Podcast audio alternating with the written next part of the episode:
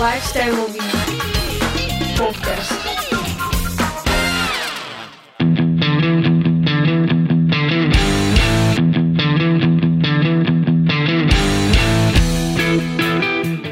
Práve si pustil Spolkast, prvý kresťanský lifestyleový podcast na Slovensku. Prinášame inšpiratívne rozhovory so zaujímavými hostiami, ktoré ťa zabavia i motivujú. Spojenie východu a západu, mužsko-ženská spolupráca, ktorá vyústila do tohto jedinečného projektu. Spolkast. Podcast z produkcie ZKSM. Čaute, ja som Momo. Ja som pán Patrik a spolu ťa budeme sprevádzať týmto podcastom. Vítajte pri 13. epizóde nášho Spolkastu.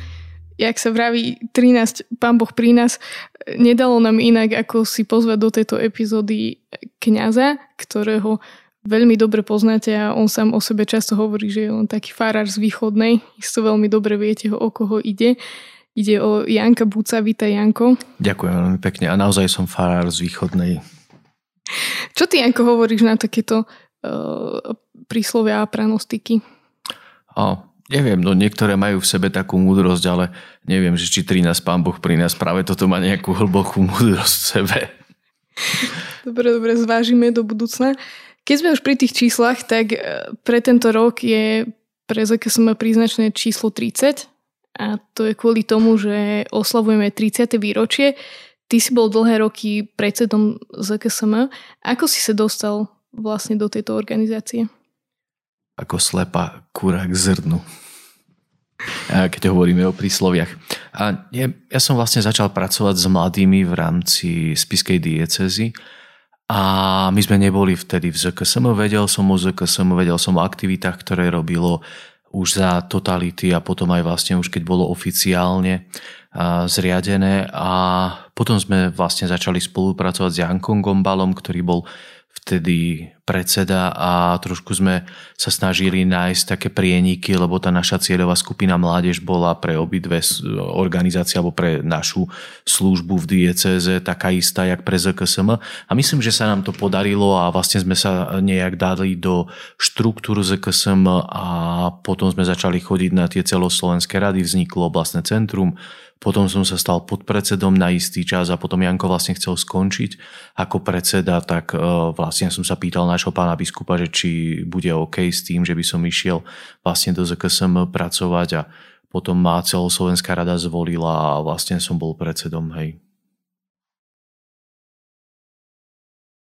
Tá forma alebo to poslanie ZKSM sa ako keby že aj mení trochu v čase, že v časoch, neviem, 90. rokov alebo na začiatku možno roku 2000 to bolo také, že nebolo tu veľa tých vecí a tá podpora spoločenstiev bola ešte tak v plienkach. Dnes už veľa spoločenstiev funguje aj samo o sebe, funguje internet, dajú sa nájsť rôzne aktivity, semináre a všetko možné.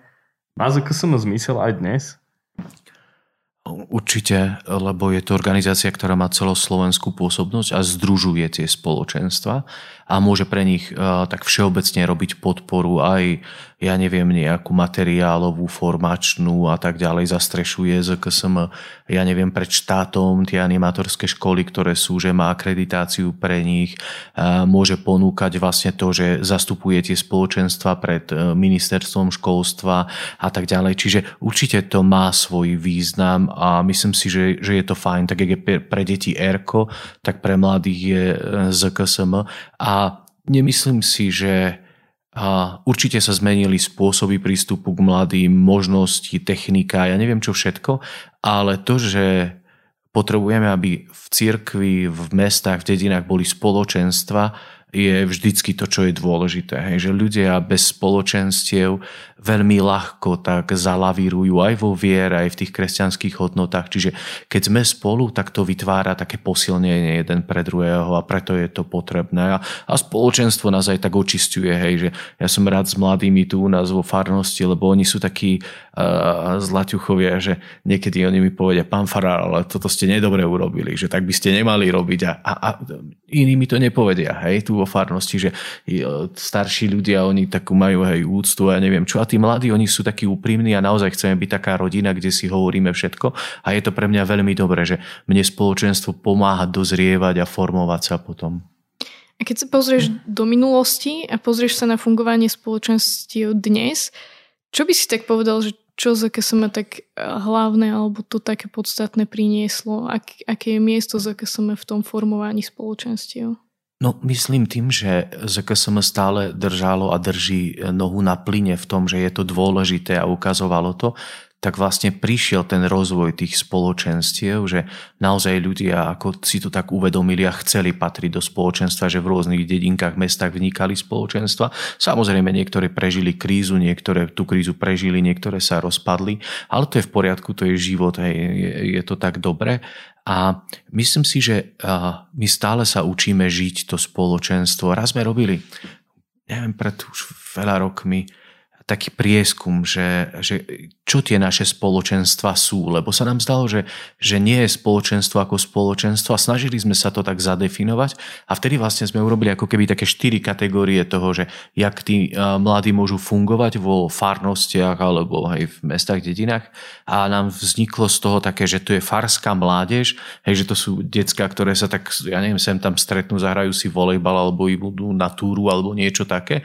Potom tá druhá línia bolo, že stredka a že to už je niečo také pravidelnejšie, to väčšinou boli spevokoly alebo tak, ale nebolo tam nejaké líderstvo, možno nejaká hlboká duchovná formácia a vôbec nie žiadne záväzky. A potom tá tretia úroveň boli vlastne spoločenstva a toto je asi také niečo, čo sme chceli a videli, že to prináša tak veľa života, že tam už naozaj ľudia ako keby cítili to svoje miesto, že tu patrím, primali formáciu, mali svoju nejakú misiu, úlohy, vízie, prinášali niečo do farnosti. A myslím, že k tomu my sme smerovali. A štvrtá úroveň je komunita, ale tých nie je na Slovensku až tak veľa. Možno sú niektoré komunity, ktoré urobia nejaké záväzky a majú niečo spoločné. V niektorých prípadoch aj to, že bývajú spolu alebo tak, ale nie je toho až tak veľa. Náš cieľ bolo formovať vlastne tie farské mládeže a stredka do toho, aby prišli do tej úrovne spoločenstva, že naozaj toto je niečo, čo je také dôležité a aj tá pravidelnosť, aj tá duchovná hĺbka je formácia, že je dôležité. Ja keď som nastupovala do ZKSM, tak ty si bol ešte predsedom a vlastne myslím, že vtedy si bol tak v polovici tvojho mandátneho obdobia, alebo ako by som to mohla nazvať.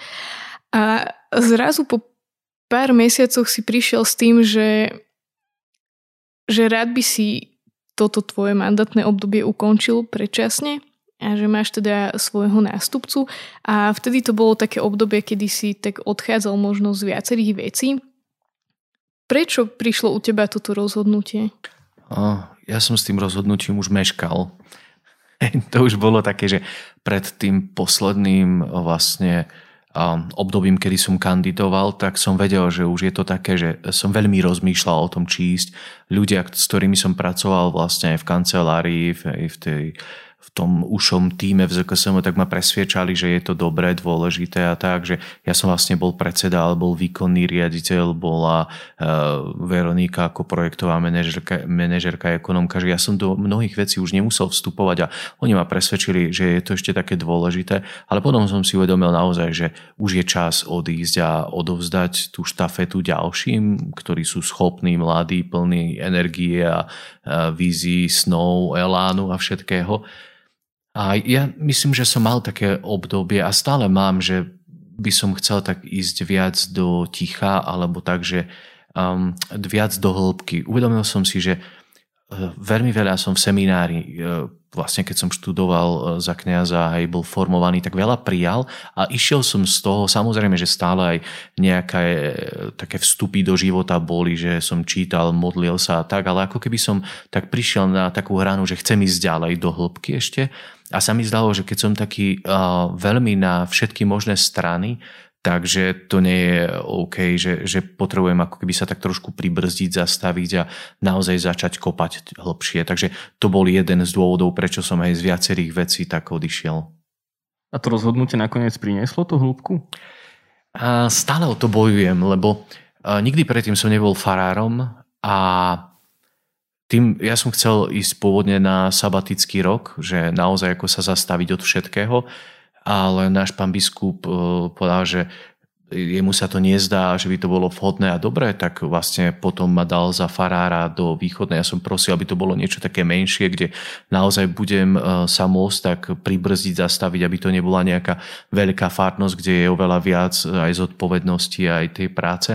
Ale bol som prekvapený z toho, že koľko je tých úloh naozaj takého farára v dedinke aj v malej, že som si uvedomil, že stále vlastne tá svätá omša, kázeň, spovedanie, oznámy, katechéza v škole, hej, že učím náboženstvo a tak, že teraz oprava kostola, fary, prilahlých budov, všetkého možného, že zrazu to nebolo úplne také, že som sa musel naučiť byť farárom najprv a to mi chvíľu trvalo, ešte podľa mňa stále trvá, ale už trošku som si tak ako keďže sa usadil, ale ešte stále nie som v tom, že by som to nejak výrazne prehlboval, aj keď myslím, že už niektoré kroky som robil a verím, že to tak prináša také ovocie v tom takom väčšom pokoji. A máš nejaké miesto, kam rád vypadneš od všetkého, kde si oddychneš? Mám viac takých miest a veľmi rád chodím do prírody, aj keď toho roku som to trošku tak viac zanedbal.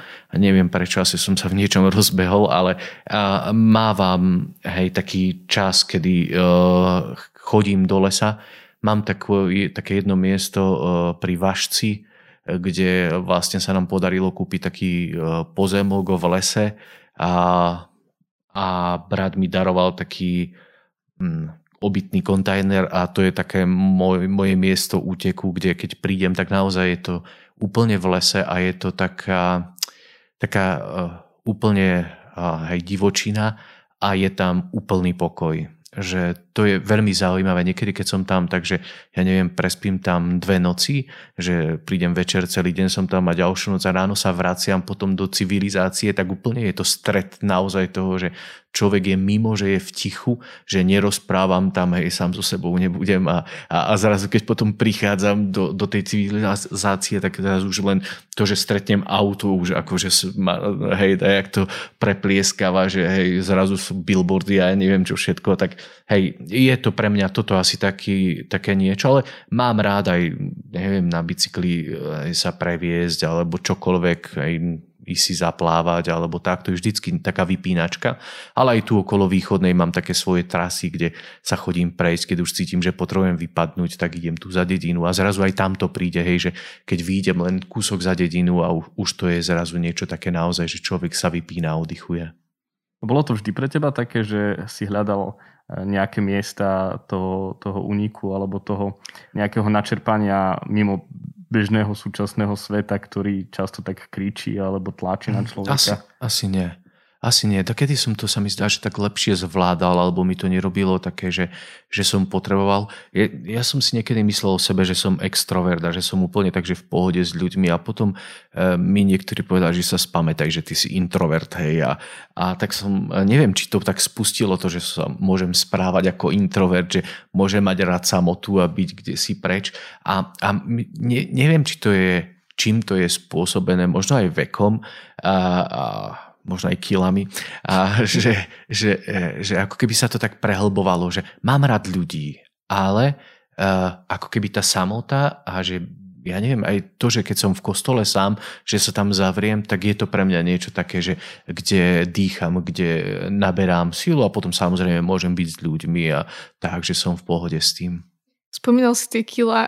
Mňa by strašne zaujímalo, že napríklad chlap ako ty, keď ide do toho lesa, kde nič nie je, len divočina, ako si spomínal, že či sa bojí. Ja si pamätám takú situáciu, my sme sa s Patrikom raz poškriepili a som sa musela ísť vyvetrať a oni tiež majú taký lesík vedľa, ale som išla len k amfiteátru, lebo som sa strašne bála a tam je pritom asfaltová cesta, ale ja som sa tak strašne bála, že príde nejaký medveď alebo niečo, že naozaj som nebola schopná ísť ďalej. Ako to ty prežívaš?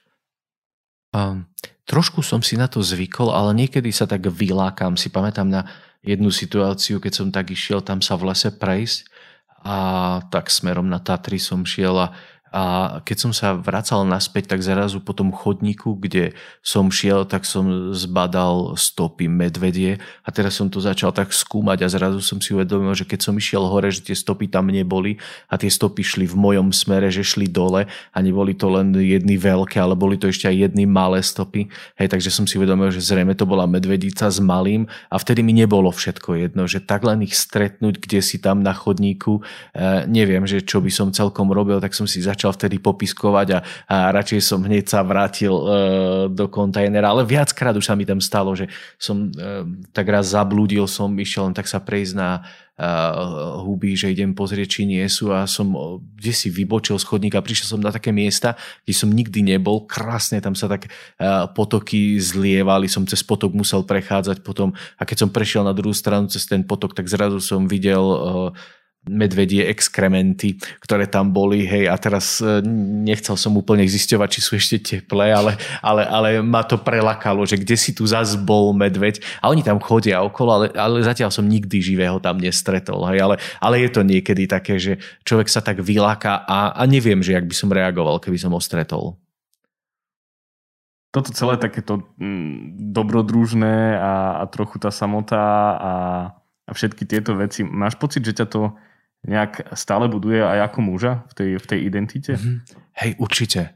My muži potrebujeme mať dobrodružstvo, hej, že niečo také zažívať a myslím, že je to fajn a mali by sme to robiť. Ja keď som čítal knihu od Eldridgea, od Chlapca kráľom, a tak ja som bol hotový v tej knihe, lebo on tam veľa opisuje to, jak on vychováva deti, jak on bol vychovaný a tak. A ja som, keď som čítal tú knihu, som začal veľmi ďakovať za môjho otca, ktorý ma vychovával podľa tej knihy. Neviem, že či Eldridge sa s ním niekedy rozprával, ale naozaj môj otec nám dal veľmi dobrú, my sme traja bratia a veľmi dobrú výchovu, že takú dôveru, jak on nám dával a jak s nami robil veci, jak nás brával do lesa, jak, ja neviem, nás učil pracovať, jak som mohol zvárať. Hej, som bol chlapec na základnej škole, ja som doma so zváračkou robil a sme pilili drevo a všetko možné v dielni robili a mali sme takú svoju káru, ktorú on nám urobil, pozváral a nemalo to žiadne brzdy. Hej, a my sme do lesa si to ťahali a sme sa spúšťali dole kopcom takým, kde sme ani auta nevideli. Ja keď som o tom rozmýšľal pri čítaní tej knihy, som si povedal, že ja by som tak svoje deti nepustil. Ako ja už by som videl to nebezpečenstvo, že pôjde tam auto, keď my sme mali, nebolo toľko aut, ale predsa boli a jednoducho to bolo naozaj také zákruty, že niekedy sme kolečka polamali na tej káre. Hej, to boli také s kočiarou kolečka, že to bolo také naozaj, ja neviem koľko rokov sme mali motorku od starého otca, sme na tom jazdili, potom jak chlapci na dedine sme si svoju kúpili, hej, takú 175-ku, takže na tom sme jazdili a to mi ostalo dodnes, mám motorku, hej, takže jazdím na tom a to sú presne veci, ktoré... Hej, tak človek asi potrebuje, a my muži potrebujeme mať niečo také. Som sa tak raz sám zo seba smial, keď som na jar vytiahol motorku, že už som ju, hej, baterku napojil a všetko a bolo tak, ešte nebolo úplne teplo a som spával, že idem aspoň tak na chvíľku a som prešiel možno nejakých 10-15 kilometrov, som sa vrátil a úplne som si uvedomil, že jak ten adrenalín ma osviežil a jak som sa sám na sebe smial, že čo to pre mňa urobilo, že zaujímavé to je, no, že my sme takí chlapi, hej. V tomto čase, kedy nemôžeme veľmi sa teda stretovať s ľuďmi a aj ten pohyb je taký obmedzený, tak jedna z vecí, ktorú relatívne stále môžeme, je chodiť do prírody alebo chodiť tak, akože že mimo civilizácie. Máš ty nejaké obľúbené miesta, ktoré by si napríklad odporúčila našim poslucháčom, že sú krásne a sú, dajme tomu, že dostupné a nech sú tam medvede napríklad? Aha, tak to neviem, že kde nie sú medvede, tu na Liptove sú asi všade. A dosť veľa, minulé mi hovorili známi, že, a nie, to som čítal kdesi, že na jednej lúke, neviem, či pri Liptovskej Kokave, že bolo okolo 40 medveďov, alebo čo, že to bola úplne taká rarita. Takže mali asi nejaký zraz, možno poradu, si delili teritorium. A ja veľmi rád mám Tatry.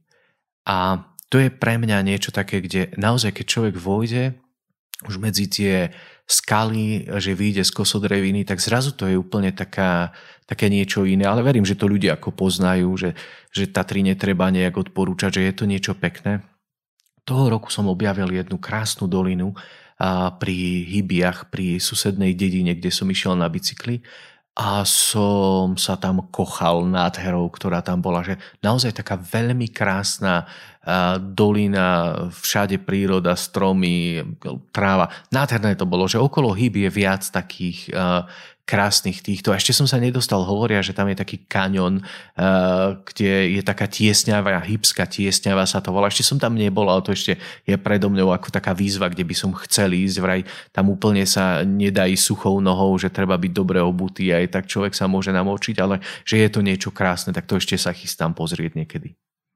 Hovoríme o tom, ako trochu vypnúť, ako utiesť, ale predsa len ako kresťania sme povolaní žiť aj v tomto svete a zaujímať sa o veci, ktoré sa dejú okolo nás.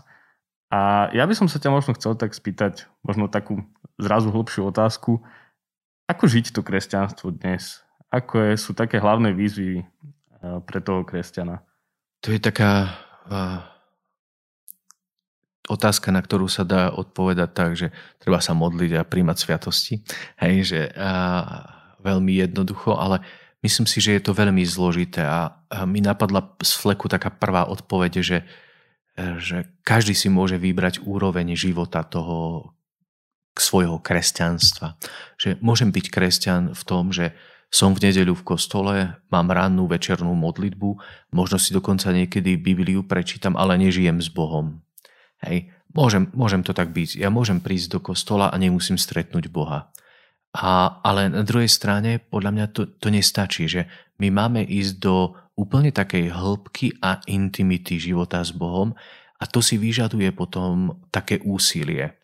A keď Ježiš dostal raz otázku, že čo je najdôležitejšie, hej, pre života, a on vtedy povedal, že čo je v zákone, hej, tomu, kto sa pýtal. On hovorí, no, že milovať budeš Boha celým srdcom, celou myslou, celou silou a celou, hej, vlastne celým ja.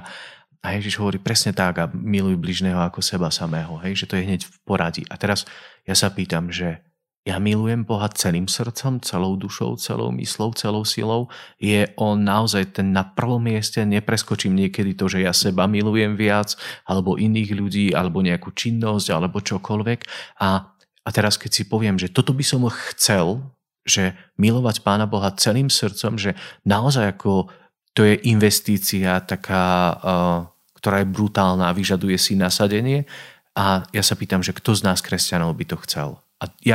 A možno, že to vieme, teoreticky sme to počuli aj túto stať z Evanielia už, ja neviem koľkokrát v kostoloch, alebo sme si to čítali v Biblii, ale teda, že kde je to uživotnenie naozaj v mojom rozhodovaní a v tom, jak prežívam každý deň, že či dávam Bohu to, čo je Božie a ľuďom to, čo patrí ľuďom. V tom mám niekedy takú otázku a toto je podľa mňa úroveň takej toho nášho kresťanstva, že čo vlastne chcem žiť. Že čo to kresťanstvo je, len niečo, že príjmam, potom je to niečo, že dávam, okrem toho, že som v intimite, lebo to neostane len pri tom, lebo Pán Boh je ten, ktorý nás pozýva do misie, do toho, aby sme niesli nejakú službu potom pre farnosť alebo pre iných ľudí. Sme ochotní v tom ísť, alebo naozaj nám stačí, že sa pomodlím som v kostole, že ja nevidím veľmi veľa takých ľudí, ktorí by mali zápal a naozaj teraz, ja neviem, prídu za kňazom alebo za niekým vo farnosti sa pýtajú, že čo môžem robiť pre túto farnosť. Že ako keby to kresťanstvo nás tak netransformuje do toho,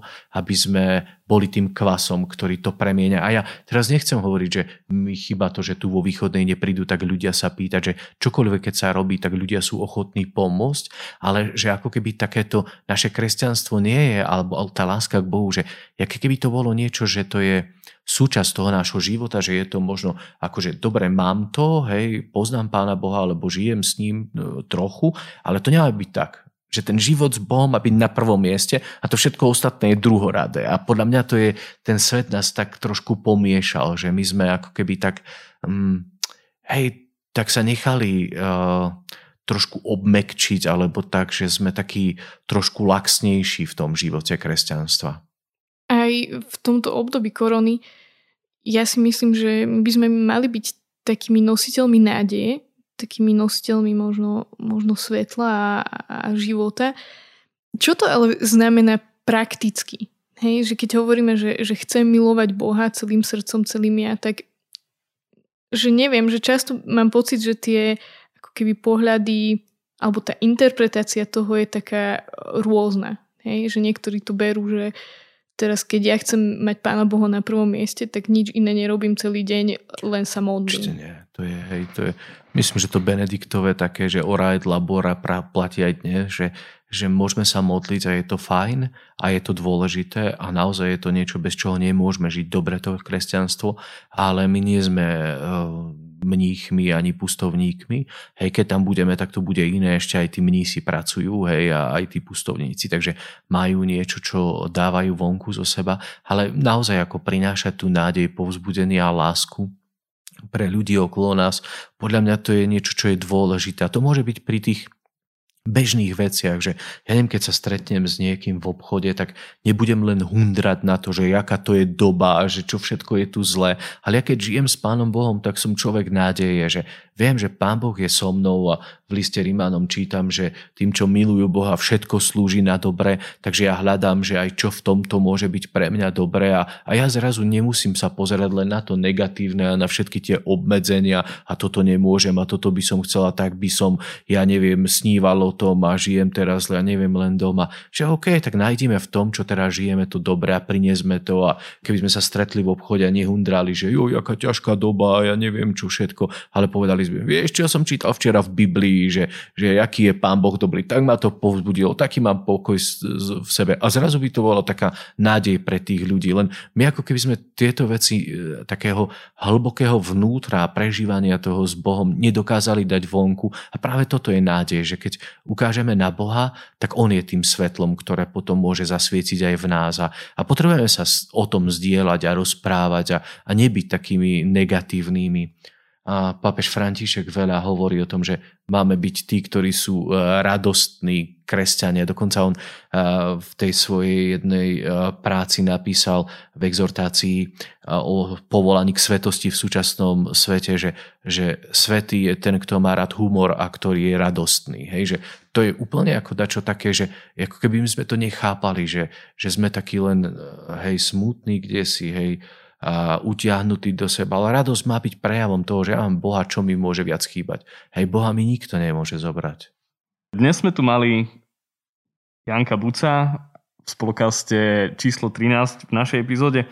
Hovoril veľa o tom, ako žiť dnešnú dobu, ako byť svetlom a soľou, ako zasvietiť, ale hovoril aj o tom, aké je dôležité si oddychnúť, ako je dôležité nielen modliť sa, ale naozaj aj pracovať a byť s ľuďmi, byť k ním milý.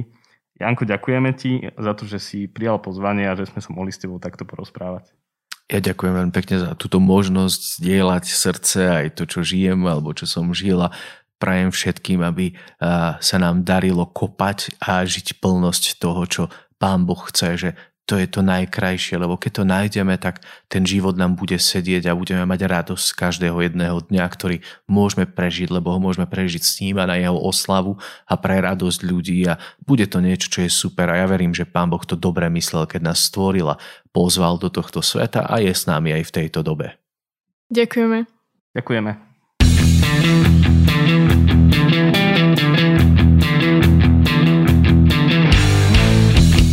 Počúvali ste Spolkast.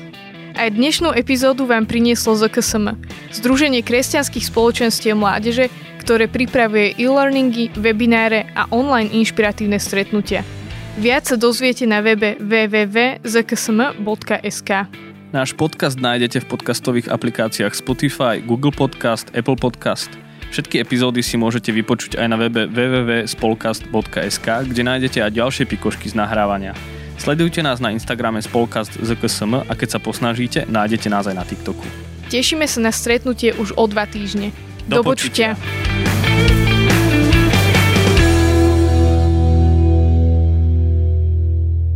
Tento projekt bol podporený z dotácie Ministerstva školstva, vedy, výskumu a športu.